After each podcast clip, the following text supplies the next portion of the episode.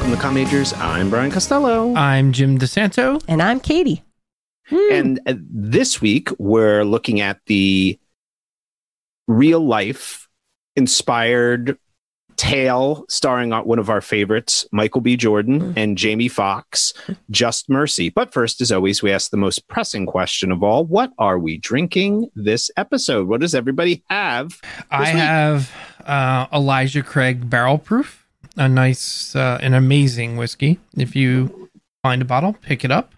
It is worth, well worth the sixty dollars. Grape juice in a mason jar, a little bitty one. Ooh, look Merlot. at that guy.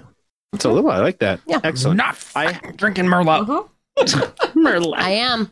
It's delicious. Sideways ruined it for me for years. Now it's back. Mm. Did it ruin the thought of it for uh-huh. you? Or Drinking the just mixer. the- The thought of it. Yeah. Okay. Just Paul Couldn't- Giamatti just got in my mind that you got in your know, brain. that He- Mer- he- Merlot is trash wine. That's that's so I just never. Interesting. It's the mixer. Yeah. It's what it's what they put in blends. Yeah. It is, but it's because it plays well with others, Right, but it and Yeah. oftentimes It's people cheap. grow it and they can't make a good one, Yeah. and so then they just use Um, it as the the punch. All right. Mhm. I'm Interesting. drinking some yards. Ooh, Oh, which hello, one? Yards. Is that the loyal? Loyal, loyal lager. I like that one. representing for the family. Yeah, I got Very some nice. and it's delicious. Very nice. Um, it's time for fact check. Last week we watched Little Women, which we all loved, and again couldn't recommend more. Mhm. I was lucky enough to have my parents finally come and visit Yay! after months of of not being able to, and my mom had a hot take on Little Women Mhm. Okay. that I thought was really interesting. She didn't want to record the hot take, so I'm going to attempt to uh, explain the hot take. She says she feels about the new Little Women Mhm. in some way that you guys felt about the Aaron Sorkin retelling of To Kill a Mockingbird. Oh, Oh. interesting. I don't think she disliked it as much as you guys Okay. disliked the Aaron Sorkin, but Mhm. she was as a fan of the original book Mhm. and film with Mhm. uh, that was much more faithful to the adaptation. Mm. She did not really love some of the creative choices Okay. that they made in changing it. She felt that the original was more powerful. And, you know, she Mm. didn't like some of the changes with Meg or Amy and, you know, some The of other those things. No, I the think I can't larger women. Or Amy's I- oh, I- sister. no, I think she was. I think she messed up because I. She said, I guess in the book, Amy doesn't go to France. Yes, she I don't know. does. She was or something. She was explaining somebody's story's line, line was changed. She just Yeah.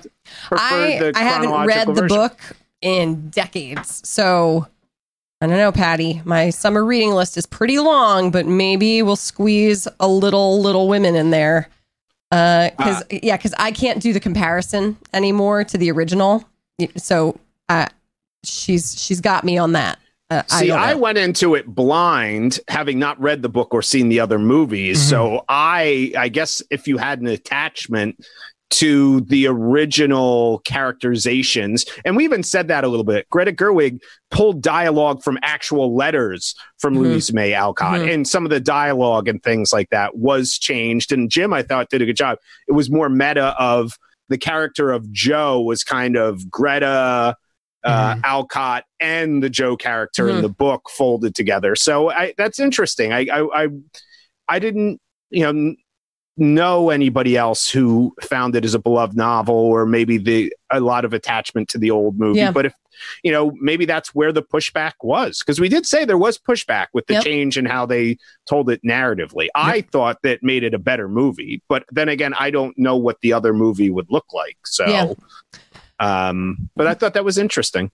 I did. Uh, we'll we'll move this up a little bit. I did do a fact check on screen adaptations, and Oh yeah, Little Women is way down the list. Yeah, there is. I I Holy only looked a little bit. there, There are, some, movies, or I guess uh, uh, novels that have been made in twenty to thirty different forms of screen adaptations. Uh, like a lot of Dickens Christmas stuff, Carol. probably, yeah, I was right? gonna say Christmas Uh, Carol's got- Three Musketeers, Three Musketeers, Oh. Dracula, Dracula, yeah, Dracula, um, Frankenstein. Frankenstein. Yep, Alice in Wonderland. Oh, Ooh, that's a good one. Yep. Probably and Les then they Mis, had right? Sherlock on the list, which I felt like was not fair because no, that's uh, not one. There's so many sort- different Yeah, interp- yeah, interpretations of that's really that. just taking the character and running with it. Yeah, that would be like putting James Bond just because there's 20 Right. films. That doesn't mean Right. the Bible. one thing was adapted 20 the times. Bible. There you go. Bro. Good that's job, true. Brian. That's true.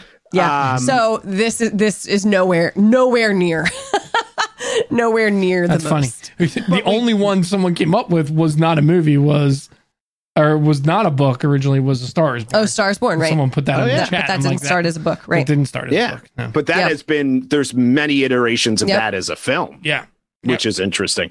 Uh, and then just quickly, one last thing. Interestingly, Little Women just this past weekend actually passed the hundred million dollar mark in the foreign box office. That's it's one of the films that has been pushed out as part of the reopening of films across the world, That's which wonderful. makes sense. That um, you know, as an American film coming out in December, January, in a lot of markets wouldn't have opened until probably March or April and has been pushed and was pushed back. So, but that's great. So it's very financially successful.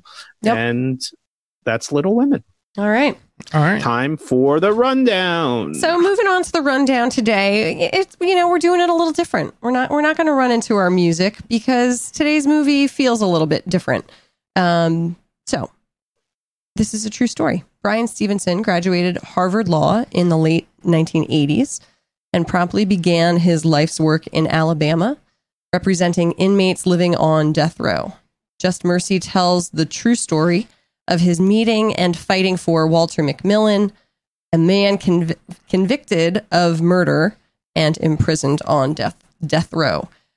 This movie tackles systems of oppression in a human, personal way, providing a window into a world that many never get to see from the inside. That's our rundown.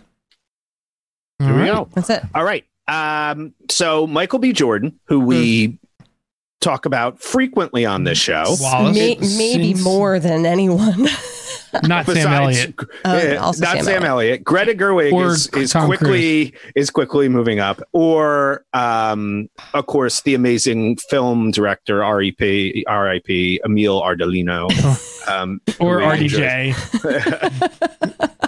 I don't know. Speaking personally, I feel like Andy Michael B. Jordan. I, I think I talked about him. We fell in love excess. with with him as Wallace in The Wire. He Yes. made an impression even when he was probably I don't know how old he was. He had to Oh be gosh, 15. This guy. Somewhere around there. I think Yeah. that's pretty close because Yeah, all he those was kid young. actors in that were very they were playing age those times. appropriate. Yes, Yeah. which is rare, uh, you know, but they were age appropriate. So Brian had a hot take on Michael B. watching this film. Yeah, let's start there real so quick and then what, we what can was what was it. your thought wa- watching Michael B. Jordan in this movie? Well, so watching him in this movie, and we'll talk about the movie itself. I, I, I said, as we know, I love Tom Cruise, but I think he is Tom Cruise esque, and let me explain what I mean by that. He is, I think, going to be more than just an actor. Uh, and not saying actor in a bad way, but there are certain people who are able to be in Hollywood for a, a very long time, um, and who kind of you just hear the name, people say we're going to see this. It's you know they can do a little bit of everything, and there's going to be lots of other actors that will come along, and people will say this you know this is the next big thing. But then Michael B. Jordan, I think, will still come out with a movie, and everybody will go see Michael B. Jordan. And I think in like 20 to 30 years, he's going to be somebody that's still there. And they're not many people I can think of in modern Hollywood when you start talking about guys who are leads under the age of 40 that I necessarily think that's going to be true. He is that guy, I think. And there's some other things we could talk about about his career, but I think that there are some parallels in terms of film choices, how they pick directors when they're younger, the types of films they're in, this being one of them, um, that I think could play out that way. Yep. I hear what you're saying. I don't know if Tom Cruise is the person I would compare him Well, to. Well, I think what Brian means is But- that he's like he's a star Yes. in a way that like he's not a character actor I agree. much anymore. I was going to compare him to Meryl Streep. That he, I feel the way about Michael B. Jordan that I do about Meryl Streep, which is like, oh, I wouldn't go that far yet. no.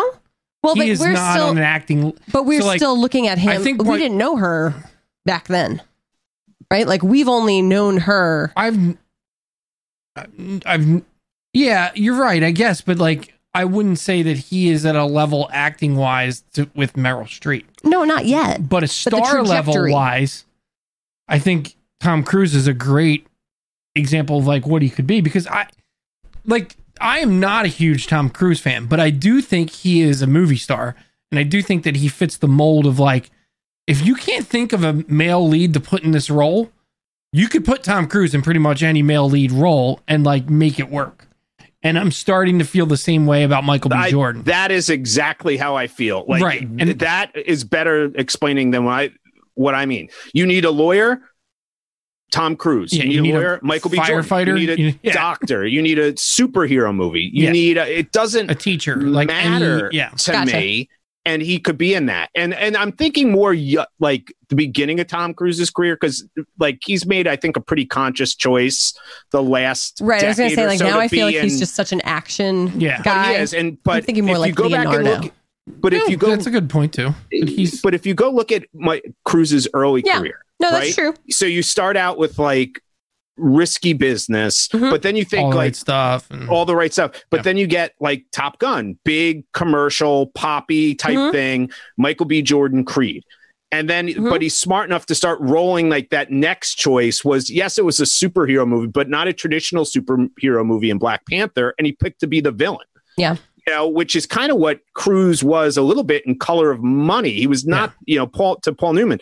Then you look at this movie, and this movie to me is very much keen to what Cruise chose to do with Oliver Stone and Born on the Fourth of July. Yes. You pick a biopic, you pick something that has a, a moral message behind it, which is maybe not probably what they were saying to even Michael B. Jordan. Hey, go make this movie after you're in Black Panther, which made a billion dollars. You should go be in, you know, the next spin-off of some franchise that we can have another billion dollars and he says no i'm going to produce this movie about this guy Mhm. that is it that, that there's no way is going to be anywhere near as commercially successful as if I agree to be in like a Star Wars movie or something like that.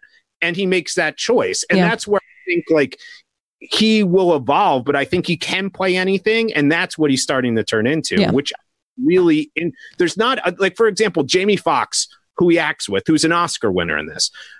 I don't think that's Jamie Foxx. I don't think you can plug Jamie Foxx into any role Mm. and and have him be just likable. That you know, what I mean, he, No, and no. that's no He off- fits a offense to he fits a different mold. Whereas Michael B. Jordan now, I'm like, put him in anything. And Yeah. we've talked about his next movie is playing John Clark from the Tom Clancy novels, and that means and that's a, a, a, is supposed to be an old white guy who fought in Vietnam, and he's going to be young. But I could care less because I'm going to be like, I'm excited to see this because I feel like he can do anything and it's going to be entertaining. It's interesting though because uh, and just I don't want to spoil five questions, but there's a question about Michael B. Jordan, um, and I would like you to remind me that I have to talk about that when we get there because I don't want to spoil it. All right. All right, now we can go on the movie after we ran. Yeah. Uh, we we good. We did a lot of our Michael B. Jordan. well, I and I'm just going to say one more thing right about him in this movie. Um, my hot take is that this is actually not my favorite Michael B. Jordan performance. Yeah. I thought he was very good. Um, but you know, when I saw the trailer for this film last year, I said to Jim, like, th- this looks like an Oscar, right? Like th- this movie, I, I just, I think Yeah. it's gonna, it's gonna kill it. And this movie is so powerful. I think that the, the tension, um, the insight into again a, a story that I'd say the majority of the population is clueless on. Um, it's all incredible. This is not my favorite Michael B. Jordan performance. I felt like there were a few missteps in the movie where it just like could have it could have Yeah. hit harder. It could have been a little bit I- stronger. Um, and so by the end, I thought not. It's not an Oscar. Again, I mean, and uh, we with all all of whatever the Oscar means anymore. But Yeah, but it's not even it's not even a performance that you would say Right. he should have won an I- Oscar so even when if I looked else back, won. right? When I looked back, I thought, yeah, I I would have nominated. I think Jamie Foxx deserved the nomination for this movie. Mm. Um, he got support. He got a supporting actor nomination. Did he? He did. I don't think Did he? so. He did. Yeah. Maybe a Golden Globe. He got Yeah, an Academy. no, he maybe a Golden Globe. I think it was an Academy. I swear, I Oh. just looked this up. Okay. Um, I thought he was outstanding, and I know that we've discussed Brian that you're not necessarily a Jamie Foxx fan. Uh, yeah, I like his. I thought he was really good. I just whatever reason don't. I, he's not one. He's not like Michael B. Jordan. When you say like if Michael B. Jordan's going to put out a movie, No. I'm like I want to see No. a Michael B. Jordan movie now. Okay, I lied. You know it, so it, Okay. it was not an Oscar. It must have been but a he was probably Globe. nominated for something. It was a good performance. Yeah. My take on this movie is that I was very much at odds when I was watching it Me too. because I think the the purpose behind it and the message behind it, that stuff is good. If if I'm going to talk about it as just a movie, then it's significantly less than what I can take away from it. And I don't think the performances are bad. It's weird because I The spent of writing's bad in this movie. I'm just gonna I- say I- the yeah, writing is a- bad because yeah. it's boring in a way that like the weight of what these characters need to say and do is not felt and so like i love everything i want to love everything about this movie and i wanted to see an oscar worthy performance i didn't see an oscar worthy script i didn't see an oscar worthy performance out of anybody and i didn't see an oscar worthy director at all Yeah, Yeah, I haven't read the direction book, was- and I'm I, I will, and I'm interested to see and how that's it the aligns. trick, right? So they might have felt like really beholden to I the think that source was a material. huge sure because it's very recent, right? But- this was a quick turnaround. But even some of them where you know that there's conversations happening, this happened tw- how many years ago? 30 years ago? Mhm. You know there are conversations in that room that Brian e- Bryan Stevenson, even as he wrote them three years ago, he's making them up. oh, sure, So like even if it's written like a novel, right. and he has a conversation between him and the Brie Larson character. It's ma- it's completely fictional because he doesn't Right. unless he wrote exact notes the day it happened. And so like You can- tweaking the yeah. dialogue to be in I, I don't know. There were even the words they were saying sometimes were like I'm like this is impactful and but I just felt the whole time that I was watching through like four planes of pe- plexiglass and I just could it didn't affect me at all and I was shocked. Well, so one of the things that I was thinking was I never lost it being Michael B. Jordan. So we've talked Yeah. about like ca- like actors or actresses Mm-hmm. becoming so immersed in a role in the character that the audience loses that Right. recognition. Yeah. He was always Michael B. Jordan to me. But- but and I love Bryan Stevenson. like Yes, I, but- I I couldn't but that to me is part of the movie star esque element that Yeah. I'm trying to say. Like when you watch a Tom Cruise movie, most of the characters begin to be tailored. So I think there's a big difference between Meryl Streep, who you were bringing up, and like a, and I, this is where I think Jim's point is is more in line with what I was trying to say. I I think he's a very good actor, and I think Tom Cruise was a good actor and used to get nominated. He had some Oscar nominations as well, but he is a movie star. So the movies, it, it's always going to be a little bit of him in every movie you Mm. see, but that's going to be why you want to go see those movies. So he's not going to be like a Jamie Foxx, who I think is more tailored to certain performance. Now that doesn't mean Michael B. Jordan can't come out and give an Oscar worthy performance in something. But I think what he's ultimately going to be is you're going to be drawn to movies to see him because you love him. And if the writing is really good, I think he can slip into the that role. Absolutely, we saw that in The Wire and stuff like that. But I think he's going to transcend and become one of these guys where, yeah, it's Michael B. Jordan playing someone, and I think that he could be a huge star, and there, and there's a trade off there.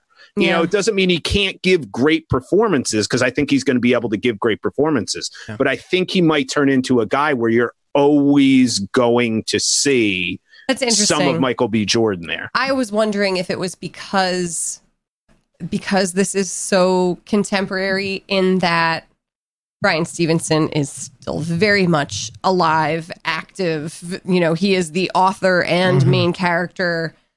Uh, he's a pretty prominent figure.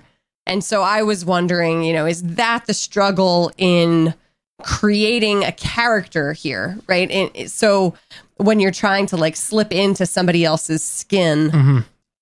I would imagine that that is harder to do when the person is still Yeah, it's funny though. I didn't have. I don't have that as much of a problem.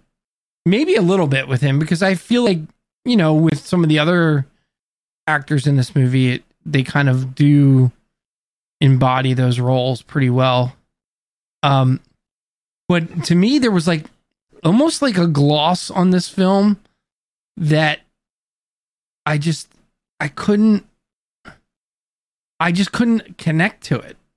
Well, I'm remembering this. So for me, it was the scenes at the kitchen table, the Brie Larson scenes. And so Yeah. it's supposed to be that Bryan has stayed up all night, Right. right? Studying this case. And I don't know, there was a disconnect there in the, in the, in the writing of the lines and the delivery of the lines where it just didn't have that. I didn't feel that that moment was real where she Yeah. walks in and realizes that he has never gone to sleep. He's been studying this case, and he, and here's what he's figured out. Yeah, Like, because I wanted that to to be so That is powerful. usually and so like there was no there was no foreshadowing of that or or that that scene was not answering a question for the Brie Larson character. So like if when he came down for the first time, she took one look at him and was sort of like, "Oh, this kid from Harvard, like what's he going to bring?" If she was questioning him, like that's my problem here is that the human element of like who these characters are is not explored very much at all. Um, it sticks mostly to, and, and I think this is the problem. Again, it's not a procedural, so there's like it sort of tries to do a little bit of that, but it does it very poorly. There's so much clerical work in this movie that is absolutely boring and doesn't need to be in it. Like where people are just staring at books at and things. Piece of it. Shocked by So, how like, if you- little if legal pers- thriller. Right. So like, if you want to go and do legal thriller procedural, like get into it, then get into it. Don't dumb it down and like just have people staring at books and having light bulb moments that are like, now I'm going to stare off in the distance because I just realized something. Or go the other way and dive into the characters and like really figure out who they are and what motivated them and what like I don't feel like we got Bryan's motivation at all in this movie. I feel like they tried to tell us it, but there was nothing Mm. about him that made me really, really understand why he wanted to go do that. and I am imagining that that was a director's cut, like that that was a that was a choice because I'm positive that yeah, yeah that it's in the like if I just open up the first chapter of the book, I see it.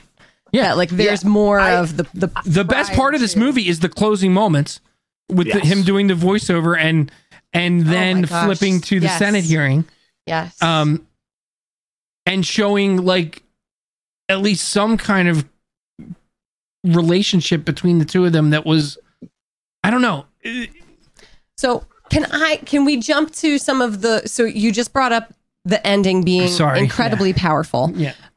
We skimmed over a few moments that I also thought were very powerful. So you were talking about, you know, the leaning into character and I I did think that there were some moments where that worked really well. So we we meet three of the men who are living on death row and you get to see the relationship between the three of them hmm you know one who was a soldier had you know went through a horrendous situation i i believe it was the vietnam war am Yes. i am i off Would've been- one It would, Yeah. it would've vietnam yeah, war would have been Vietnam. where he yeah. ends up being the only member of his squadron what is i don't know if that's the Yeah, right word to survive squadron, right yeah. that they've they've been attacked he's the only surviving member Um, and so all of these signs that he he is mentally ill, right? Um, and is on death row because he constructed a bomb, put it on somebody's porch, it killed the person. You can see that this man's not dealing with uh, with a with a full deck of cards, right? Like he has been forever wounded Yeah. by the war. And so I think you do get you do get his story. Yeah, but he's like, so like, you get more of his story than anyone else in this film. Well, except for so he so he's next to Walter, right? You definitely get Walter's story. Not really. I think so. I mean, I mean, you get to see Walter You get to before see- he's even arrested, right? and that and that is solely so we can watch him stare up at, at the sky, yeah. and so that they can reuse that shot Yeah, later. To, to- yeah. it doesn't resonate at all. You don't see him with his family. You Yeah. don't see him. You don't see anything about him other than, in fact, part of me with the writing of that whole thing and the whole Johnny Johnny D thing confused me to the point where I actually thought was he guilty of something that I don't know about that's going to be like a smaller crime or something? And he was hiding out here under never- under an assumed name. Yeah, they never explored that. and then I finally just gave up and I was like okay so it's just it's just a totally different name that he uses which is fine. But it the way it's presented was really n- not fully baked I didn't think. Yeah. and and so like for him you get that. For bryan you get the internship where he meets a death row guy which i guess sort of you know again just kind of telling not showing again. Like there that's all exposition. There wasn't like we missed the moment where they go from i get i don't know. It just the, the I think one of the big issues for me with this movie is that it felt more interested in being about being anti death penalty more about than it did about being a movie which is okay. I get i get that purpose but i don't think it was necessarily based around character i don't think they felt probably the freedom to do that because i think there's this Yeah. unabiding love for bryan stevenson and you want to be so authentic to his story but that comes obviously at sacrificing a lot. And i felt like it was just a lot like brie larson's character i felt like they just felt she had to be there because she was with him in real life. But what is that character really bringing? You know and and i don't feel and i was thinking about like the spike lee the two different spike lee movies we watched this year. You know do the right thing versus Black Klansman. Black Klansman was good, but I think it had a similar issue that this movie has.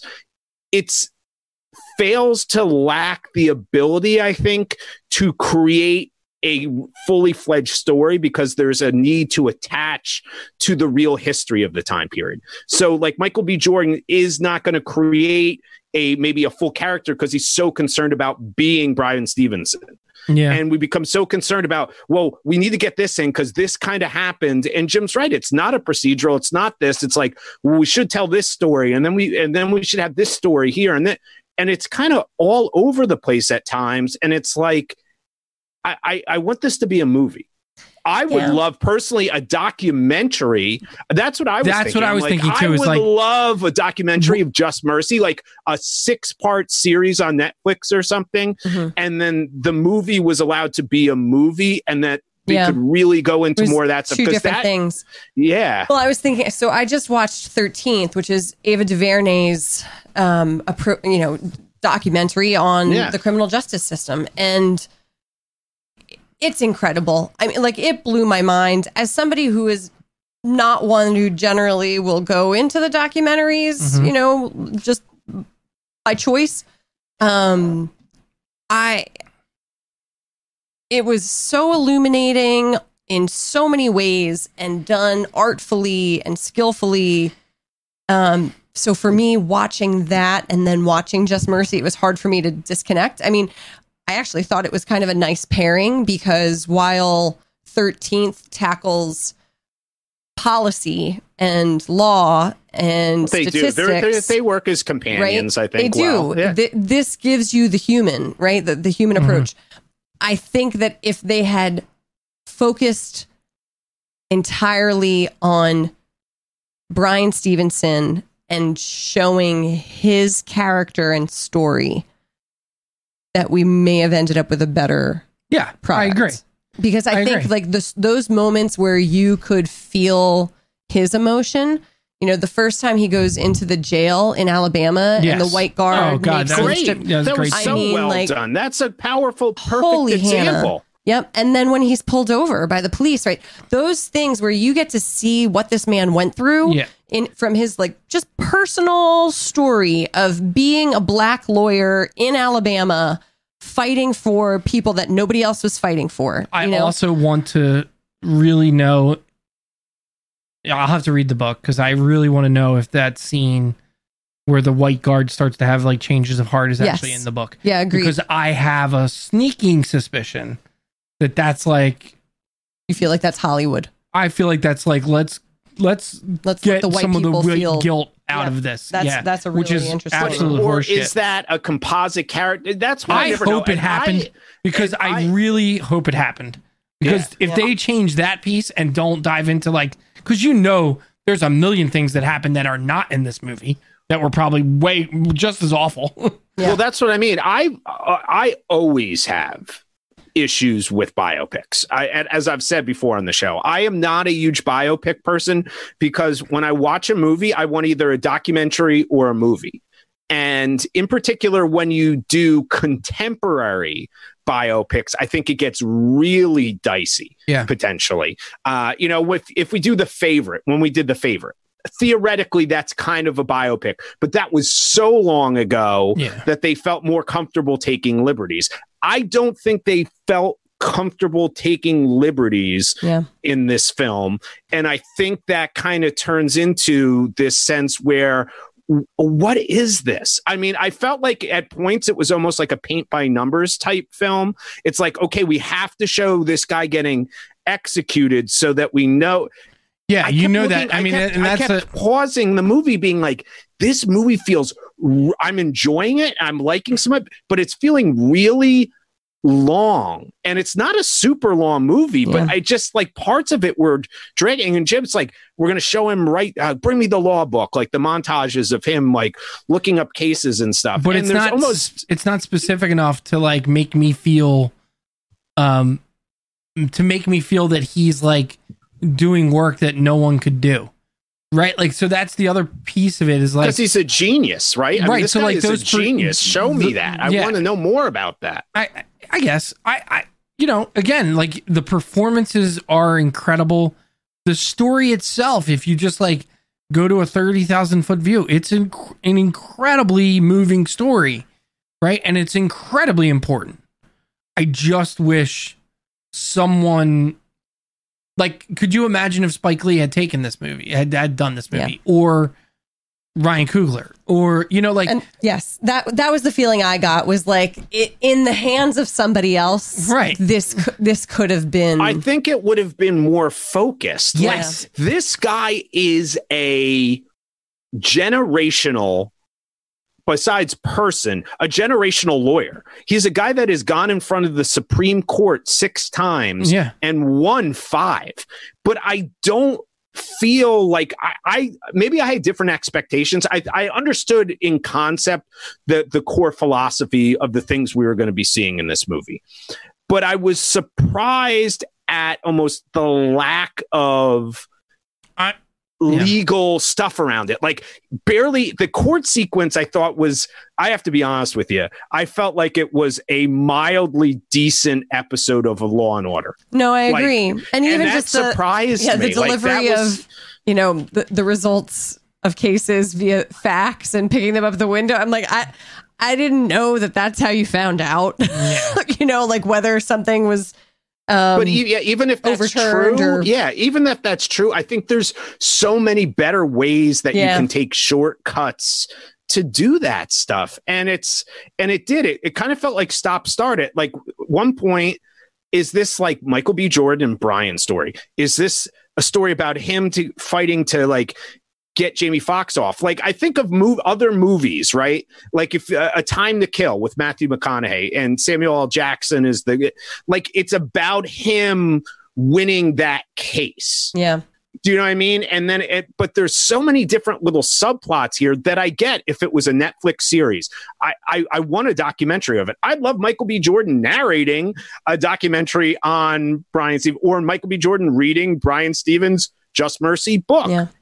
But I, I don't know. But I, that being said, I still felt very emotional. I felt Oh, like they did a great job of hitting on motions and Well, all those things, all those you, types of things. You can't deny that it the the power of the truth behind it, right? It exactly. kind of like It- over helps you overlook some of the artistic flaws, right? Like the, that you know that this is a true story, that you know that this man is still doing this work, right?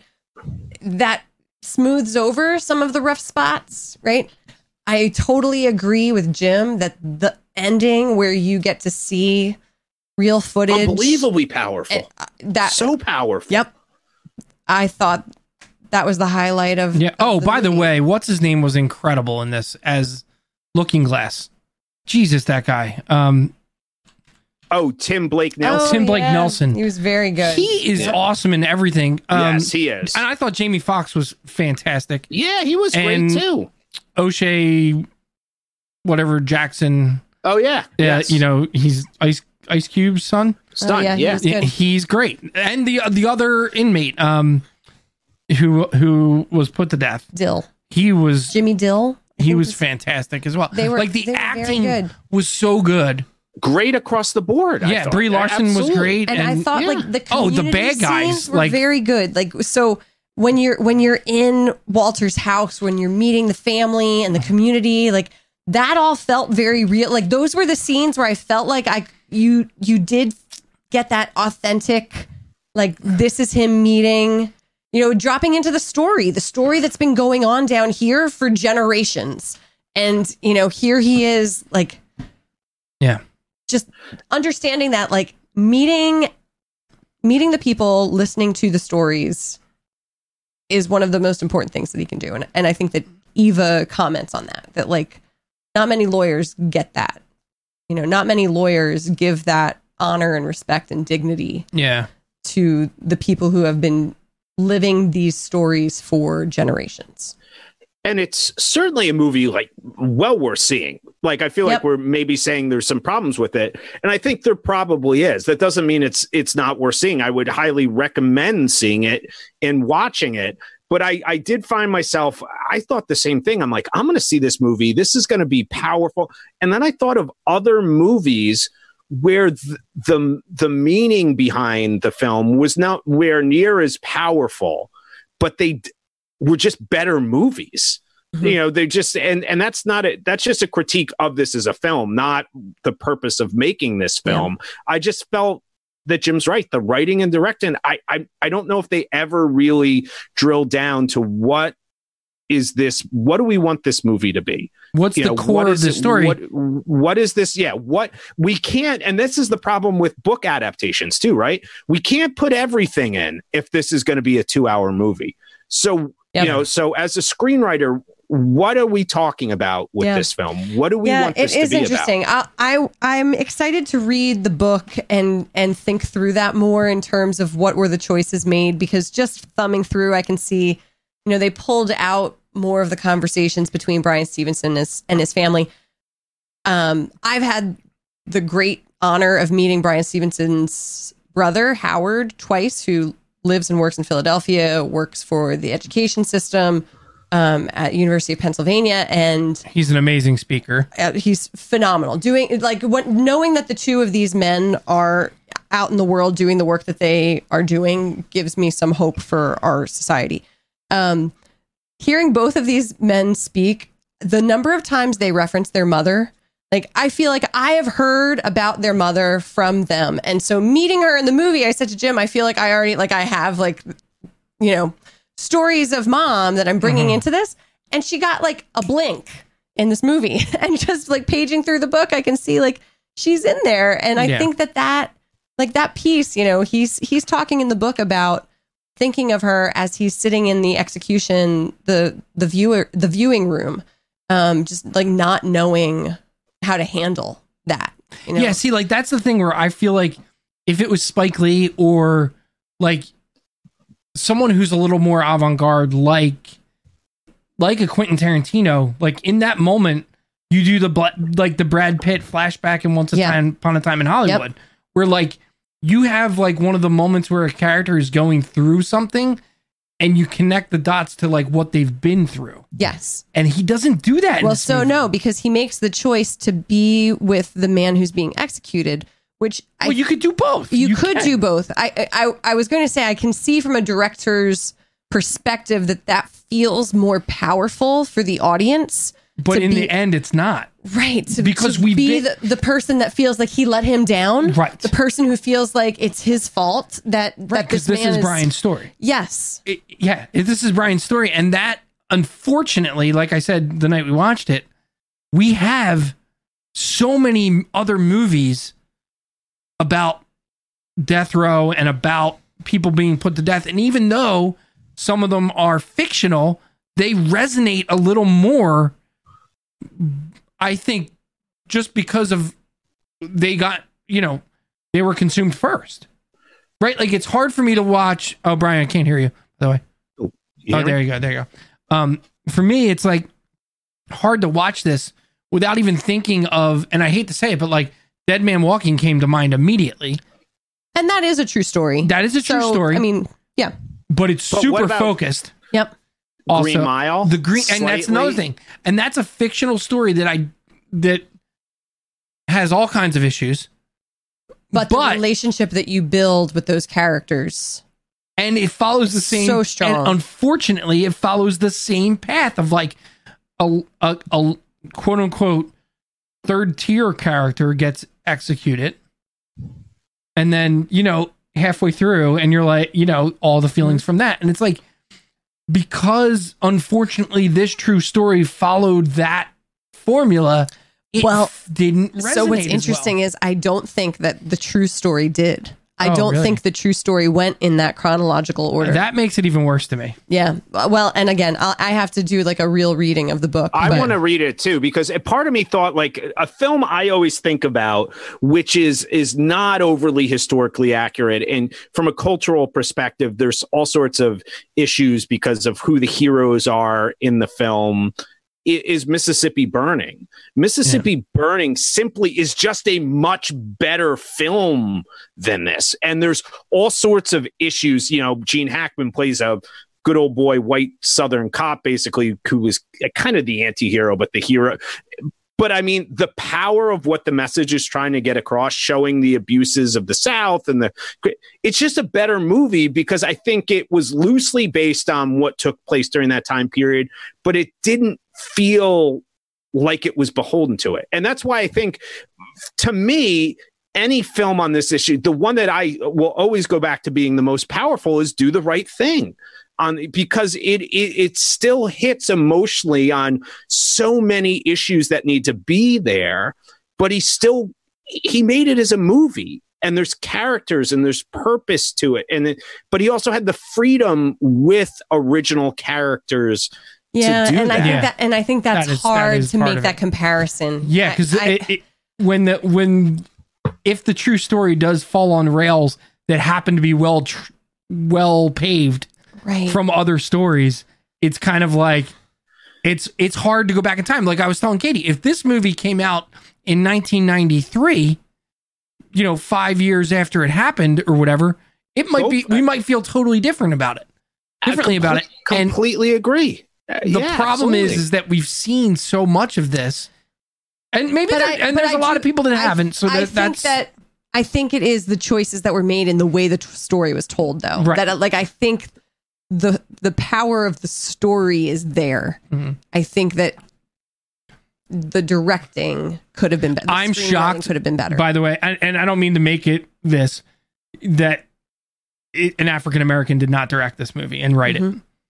So like, I want Ava De- DuVernay. to take well, yeah, to I mean. I, I but she did Selma so I mean Yeah. there are you, Uh, you know the thing that I thought I got from this movie that I haven't gotten from other movies about death row was the overwhelming oppression of the system. I thought in other movies there was a focus on, you know, a tyrannical hmm whatever Guard. guard, or yeah. prison Agreed. warden, Yeah, right? Or just like the prison Yep, being yep, a yep. horrible place. When you look at this from the perspective of like whatever the state of Alabama or being Yeah, black that- in the South, Yep. like there were just moments in this movie where I felt the hopelessness, and that was something that I felt was done better. I haven't, I haven't seen that in other movies about death row where it was so much more than just this one person. Yeah. That, that this that this is a system. Yeah, like right? when he when he finds when the the first guy he meets finds out that he is not he's not going to be executed that year. And that's a big moment. I was a little disappointed that that I mean it comes back a little bit here and there, but again, it's sort of like I'm going to take a little bit of that and sprinkle it in Well, that's what it. Yeah, and a little bit of this and sprinkle it in. And it was sort of like to compare it to Do the Right Thing. Spike Lee does that as well because that movie is a little bit all over the place with with the different the different ideas of race and inequality that he pulls into that movie come from so many different places. It is not focused specifically on you know the cops. It's not focused Oh no, specifically at on all. and in fact it's it's focused on most of it comes down to um folks who would most like like Sal who would consider himself an ally right? Um and so like but I think because it isn't a true story he can kind of weave it together in in in like whatever way he wants Well, yeah, yes, and make it drive the narrative that he really wants to play with. Whereas I think for for this story, you know, they they do kind of have to keep it realistic in the sense that things happen and you know, for for people that aren't as adept or maybe have too much of a conscience, it's hard to cut something out that that to the folks involved played a big part. But when you look at the overarching theme you're trying to tell, doesn't play a big part. a movie the problem is this a movie is a story and it's we have gotten now in the past 10 years these slew of docu-series and things that and you're right jim when you said if this came out in 1993 where those things we were not consuming them. But we are seeing these things and we're used to long form storytelling of being informed and getting things and things like that. And it, it's i think not just for this movie but for a lot of biopics going forward. It's like do i really want a biopic or do i want to watch 13 you know or do i want just mercy but give it to me as a docu-series? Right. you know where i'm seeing this where i'm getting really what it is Yep. because i'm really interested in it. If the point of this movie is going to be shedding light on this then i want it. If i'm let's be honest if i'm watching this movie i'm i'm i'm probably watching it because i i want to see this. I want to be informed by it. Mhm. and i'm not sure a, a two hour hollywood movie is designed for that it can play a role if its sole role is to get people to go read just mercy the book or go watch a documentary then it's achieved something great but Yeah. i do think it hinders it Yeah. in in comparison to j- just a, as a film if we're looking at it that way So you're making me think of the mini series that is on our list um, when they see us, which is Ava DuVernay talking about the Central Park Five. yes Um, and yeah, so she has a longer she has a longer form to tell those stories, and it, you know it reminded me there there is such a hard truth to these stories that I think it makes it easy for us to choose not to watch them Mm. because they, these are the uncomfortable truths that, um, especially in the white community, we struggle with acknowledging. And I just, I think there's a call to all of us right now to Yeah, I didn't dig in. I didn't I didn't feel this had like and, and like when you think of another another bio biopic that sort of had this gloss on it that was much maligned for certain people was like The Blind Side. Mm, mhm. And that had a little bit of white savior Yeah. running through it. This doesn't have white savior. Mhm. However, the per I I the production of it there's something that's told me when I was watching this that this was made like when we talk about who this was made for like if they're trying to sell a message rather than just tell a story I don't know I just felt like this was made for people that would have a hard time watching 13th Yeah. and Agreed. not Well, it's certainly c- it's supposed to be. I think it is mainstream. It is a, a Yeah. definite mainstream telling of because the story. you know that notion of um i'm reading white fragility right now and it breaks down this idea of you know of racism being this morally you know it's an immoral concept and that's why people struggle with it so much with like labeling things as racist yeah. Um, that then that means that they're immoral. And i think this movie does kind of fall along those lines yeah, it does. of you know the lawyers like the equal justice initiative the men on on death row are presented as good people. And the guards and the police and the lawyers are presented as immoral people. Right, right. and so you don't really have shades of gray. Right. It's- well, and yeah, and that's interesting because that's something that I think a movie like Death Dead Man Walking does entirely differently. Yeah. Which is this movie shouldn't. I mean, while it is about death row, Dead Man Walking's a much better film about the death penalty. This movie is is more about injustice in the justice system. Yeah. And I think that's why those people end up seem, seeming really terrible. Um, uh, they, you know, in this story, what they did, they're they are immoral. They're Yeah. awful people. Yeah. You know, whether the Mr. Tibbs from the BFG, who's the DA, Yep. has a change of heart there in the end, or his wife convinces him, which is another thing. Like, come on, like no one was in that room. That's a completely fabricated story, part of the story. Yeah. And again, so It's is like- it that it's that is it that they're just he- trying to imagine why unless he They're goes back to later- imagine that moment that changes his mind I would I would love to know if there's a relationship with him and Bryan down the road and Yeah. what it's like because specifically he could have Bryan could have heard that story from him yeah and said like, "Oh, I was watching when they did the 60 minutes thing and and you Yeah. know, blah blah blah. That's when I started to like have a change of heart."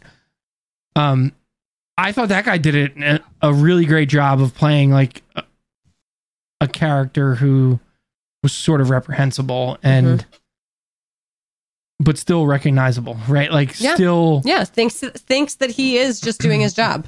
Thinks that Right, he is and- upholding the law. and I think you and I think to some extent you don't you 100% don't agree with him but you understand that that is the piece of the system that he is right like Yep. that he's part of a system that is driving him to do these reprehensible things Yep.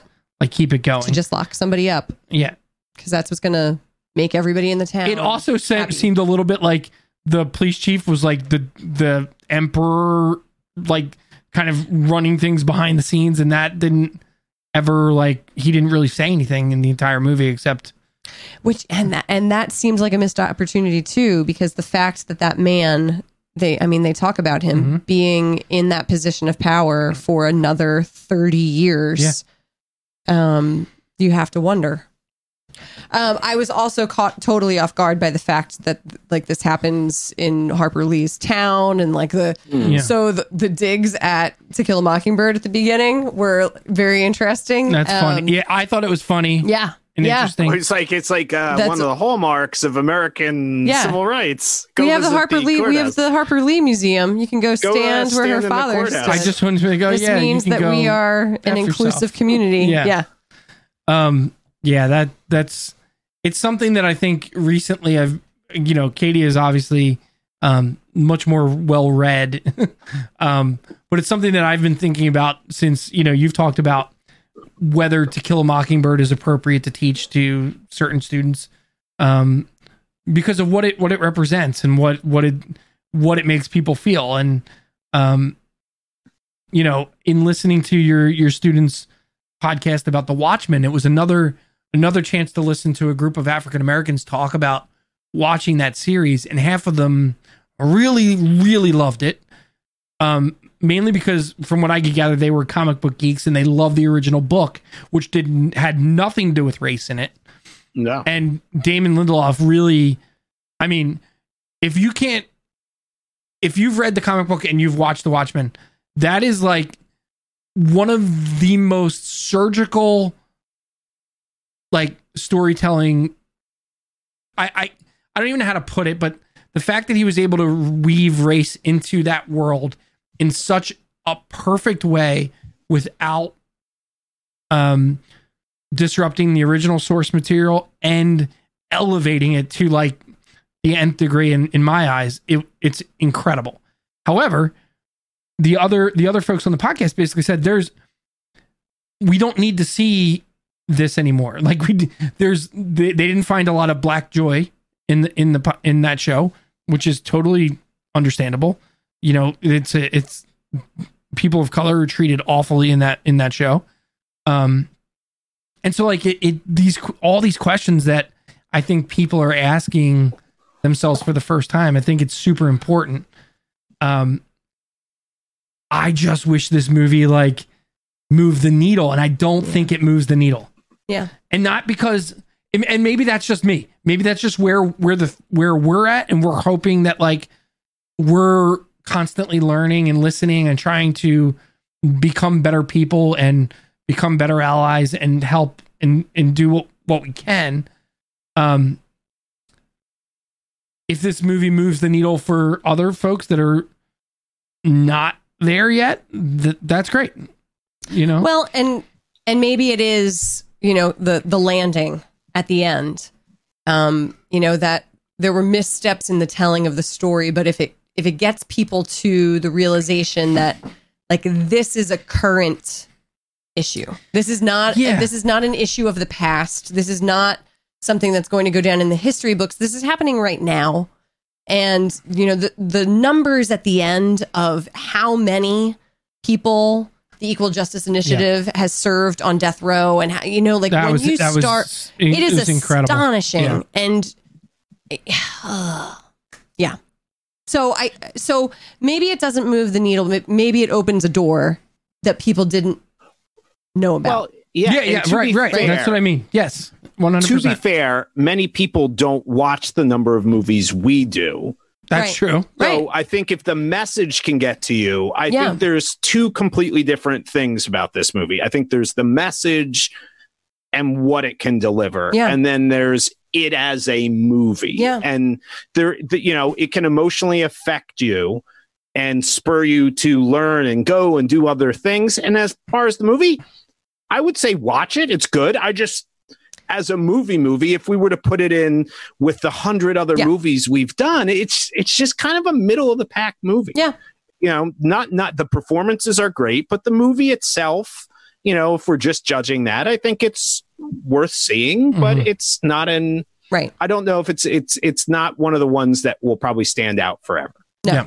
But the what it could get people to do Right. i think is maybe more powerful than the product right itself no i would which say is something if you, in itself. if you really want to start to understand the prison system in america 13th is what you should be watching Yes.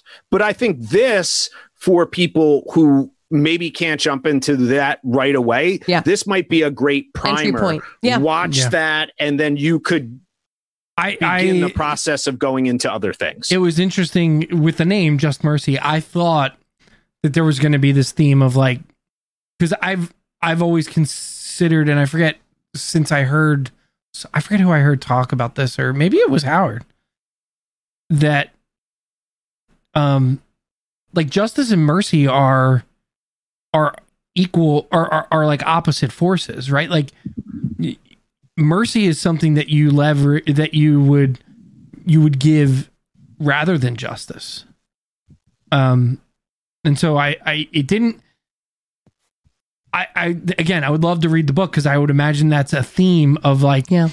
how much justice and mercy are intertwined and and what that meant to bryan that's not in this movie at all he brings it up at the very end in in in a in like his voiceover statement which is the most powerful part of the movie Yeah.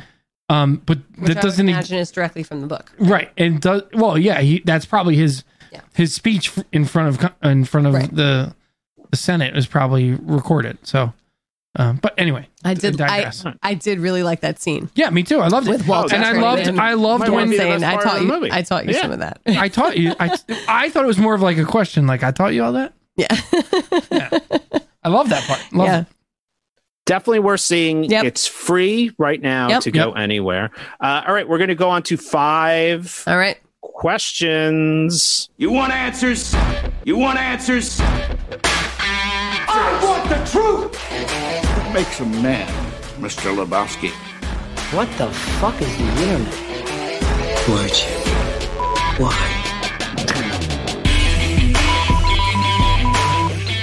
All right, here we go.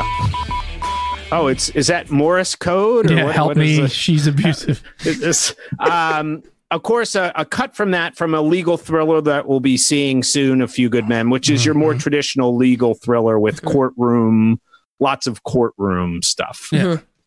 Uh, okay, five questions with Katie. Here we go. Of course, Jamie Foxx, another amazing performance in this film. Katie, are you thumbs up or thumbs down on the show that gave him a, a, a beginning to his career in Living Color? I've got to go thumbs sideways because I'm not sure if I've ever watched an entire episode of In Living Color. i uh i loved that show when i was younger Yeah, I did too. I can see now it's extremely problematic for certain. Uh, I don't. I don't think I ever watched it. now the the Jim Carrey stuff was incredible for the most part, and Damon Wayans was really funny as Homie the Clown. Can you give me some years on this? Uh, Oh, had to be late mid to late nineties, right? Is it late 90s? No, sorry, sorry. Late 90s would Early when we 90s, because Early yeah, I mean, yeah. yeah, very early nineties. Yeah, I was not. Yeah, that was early Fox when like the Yeah. network was coming Fox on because as a network was pretty much banned in my house. Um, I can't imagine why that married with children. The Simpsons. The Simpsons. Simpsons. Yeah, we didn't. Yeah, we did not, not. watch Fox. Nineteen ninety. Yeah, so I was ten years old. And he was a late comer too. Was he? No, actually ninety one. Wow, I thought he was later. to ninety four. So it went. Yeah. Well, he was ninety one to until I- ninety four. Oh, yeah, so but wait, he was very did go? limited. It's saying it went to two thousand one. That No can't be way. No, it couldn't. Maybe they did a revival Yeah, look up at the episode top. or Do something. they, have, do they have? What do we have years up here? They must have had was some sort of a yeah. reunion. They must have Yeah. done some kind of reunion or something. Yeah, Okay, I, I so enjoyed anyway, it at the time, but I think I- you're probably right. I can't problematic. speak to it. Yep. Okay. Ninety three. Here- It looks like. All right, Mhm. here we go. Uh, Katie, would you rather watch a legal thriller, which this I guess was kind of Mm-hmm. not really a legal thriller, uh, or a heist film? Mm. So I would say a legal thriller every time. Mm. That Baby Driver is really the first heist film that got me going. What? main What's- character that actor he's in uh he's in some deep Trouble. trouble yeah What? yeah No, baby. Baby Yeah. baby baby, might have uh, slept with an underage girl Oh, baby. And no, actually, not not not Oh. underage in seven it, it, legally in New York. Mm. That's come out. So it's that's the unfortunately, I'd like to say that's the most problematic part about the story Well, that she was seventeen. yeah But it- I'm he gonna was tw- he was to be. I will say he was twenty. This was years ago, and Okay. she was seventeen. Well, we're gonna still say legal thrillers. I, I'd say across the board, like the if I'm comparing the kinds of movies I Mm-hmm. enjoy, I enjoy a good legal thriller. Yes. All right, great. Um, Katie, a great book to expand your knowledge on racial issues in America is Well, blank. I'm I'm just going to speak to what I'm what I'm digging into right now. And again, I just hope that everybody is taking the opportunity right now to push your push the needle a little bit farther. So, I think a good intro book is Robin DiAngelo, White Fragility: Why It's So Hard for White People to Talk About Racism. Um, it's a very good starting point. It just starts with self. If you are identified as or you identify as white in America, I think it's a good place to start. And then our two men that we are talking about today, uh, Bryan Stevenson's Just Mercy. There is an adapted for young adults version and the original, uh, and his brother, who is equally impressive, promoting racial literacy in schools. Um, so that's that's what Katie's reading right now. and I would recommend all three. All right, excellent. A favorite question: Who's your favorite movie or TV lawyer? Oh gosh, well, mm, Come on. I have to say Atticus. I mean, I know it starts as a novel, but like, yeah, yeah, no, I that's fair. love, I love. Atticus Finch. I love him. I thought you were going to go with Sam uh, Waterson. no, Jack McCoy. I do McCoy. love Jack. I do, but th- there is a, a way that Atticus approaches his job as a lawyer with such community mindedness and humility that makes him my favorite lawyer. Yeah, yeah. I got you. All right, perfect. All right, and finally, deep thoughts question. And Jim, I think you wanted to talk about this Yes. potentially as well.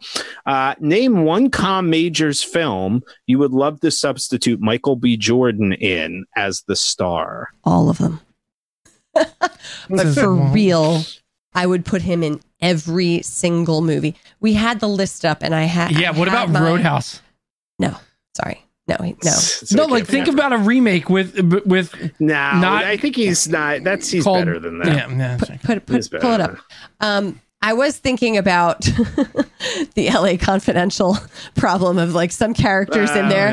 yeah. Could we could we swap Kevin Spacey out for Michael B? Because I feel like that would be a really interesting like role to see him in something a little bit different. well, than like uh, we've like a modern version of. L- I mean, let's be honest. The LAPD is not really changed.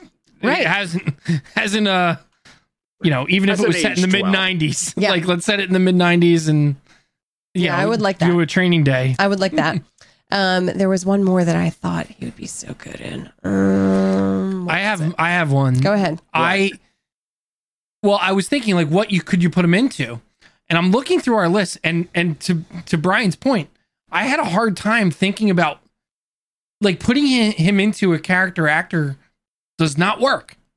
Like thinking about um BlacKkKlansman, I would have a hard time putting him in No, the role. I don't want him in that. Yeah. No, he does not have the swagger or like the the like the edge that um Da- David Washington. David John, Washington David- John David yeah. Washington does. Um I always forget if it's David John or John David. um but a movie on here that I thought could have been a great movie if they actually had a movie star and actually used the superpowers, The Rocketeer. Oh, that's so funny. I considered that, but no, I don't think that could have been a great movie. I was thinking of it similar movie, The Mummy. I thought Mummy, that's 'cause another the, good the choice. biggest That'd be a issue with the Mummy that'd be a was Brendan choice, Fraser. So That'd put Michael a B. good no, choice. Jordan. no, Brendan no. Fraser wasn't the biggest. No, he No, was he good was in pretty that bad. movie. Oh, there were some really horrible lines delivered by I him in that would- movie. Yeah, but that was the writing. I would substitute him in for Andie MacDowell in every movie that she. I was in the actually thinking that another one, like because Hugh Grant is similar, right? Like he's a movie star in romantic comedies for the most part. Yes, he's just yes. Seeing him in Four Weddings, like I was like, is there is there like a version of this, like an African American version of like Four Weddings and a Funeral with him as like, Or a romantic totally remade. like a romantic like uh you know, comedy, like a rom-com with him. Yep. Yeah, he could definitely pull off Alex Finch. Yeah, cuz I thought the the He could be romantic in chances are the romantic in stuff in. Creed, I thought played really well. Yeah. Yeah. No, he's So- the best. Uh, Yep. Definitely see Just Mercy. Uh, it- well worth watching. And then the book, everything that's going on with that. Next week, we take a look at a film not Oh. based on real life in any way as we visit Big Trouble in Little China. When's the last time you saw this? Have you ever seen it? Uh, I think we were in college, and is this our first Kurt Russell movie? It is. It is just beginning. It's. I feel like it's Jack beginning. Burton. Oh my gosh! I feel like it's going to be the beginning of a beautiful relationship. Mm, we're, mm. This also stars Kim Mm. Cattrall, Yes. Samantha. Samantha. I don't Um, even know a Samantha. I don't even know a Samantha. and a bunch of Asian guys who unfortunately. Yes, I feel like there'll be some stereotypes. Oh, th- oh definitely. yeah, yeah, yeah, the yeah. things that we're Oh, talking definitely. about that you should not Yep. do in Yep. your real life, uh, we will be discussing about Yeah. next week. It's Uh. one of the weirder movies ever made. Yeah. All right. Well, I can't. I can't wait. Uh, I- like, share, Yep. subscribe, review, and we'll see you next time. Bye. All right. everybody. Bye, everyone.